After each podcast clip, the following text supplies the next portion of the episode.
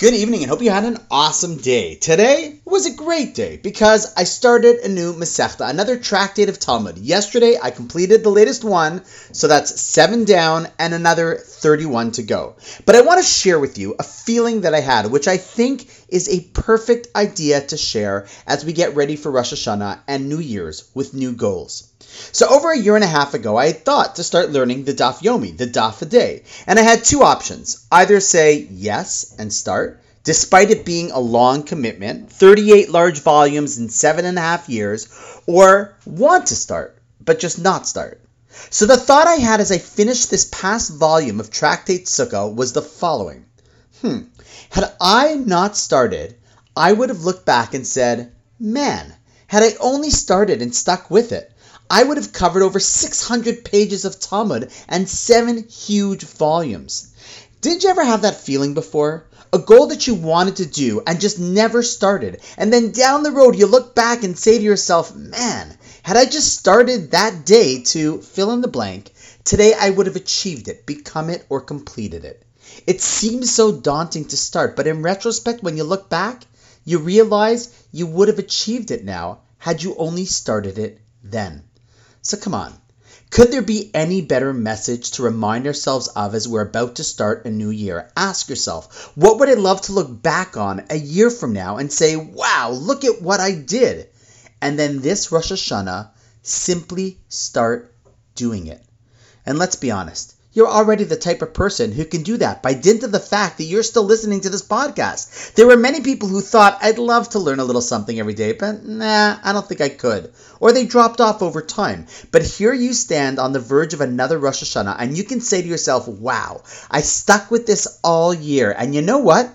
It actually wasn't that tough. And I'm so happy I did it. It's that simple, really. It just takes the courage to start.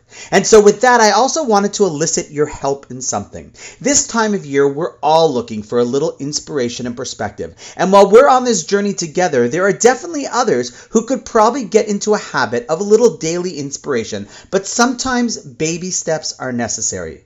So, I've created a seven part podcast series that will run from the night after Rosh Hashanah until the night before Yom Kippur. These episodes will be what we do on our podcast, especially since some people in their feedback said they would like to have a few more series here and there. But here's the ask.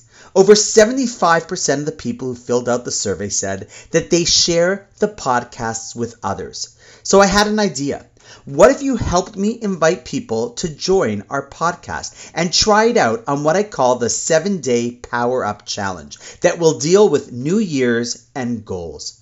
I've attached the link in the podcast notes to a WhatsApp group. To be clear, this is not for you to sign up with as you're already on it, but it's for you to share with friends and family and say, hey, I follow this podcast or WhatsApp group, and I thought you might be interested in some of the ideas because I find them inspiring. And no, that's not Rafi Brangig. They are ideas that personally I find inspiring as well. And the Torah doesn't belong to me. I just get to share the ideas that I've learned with you.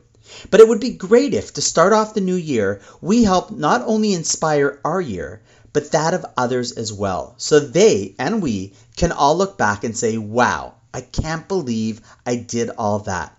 Good thing that I started.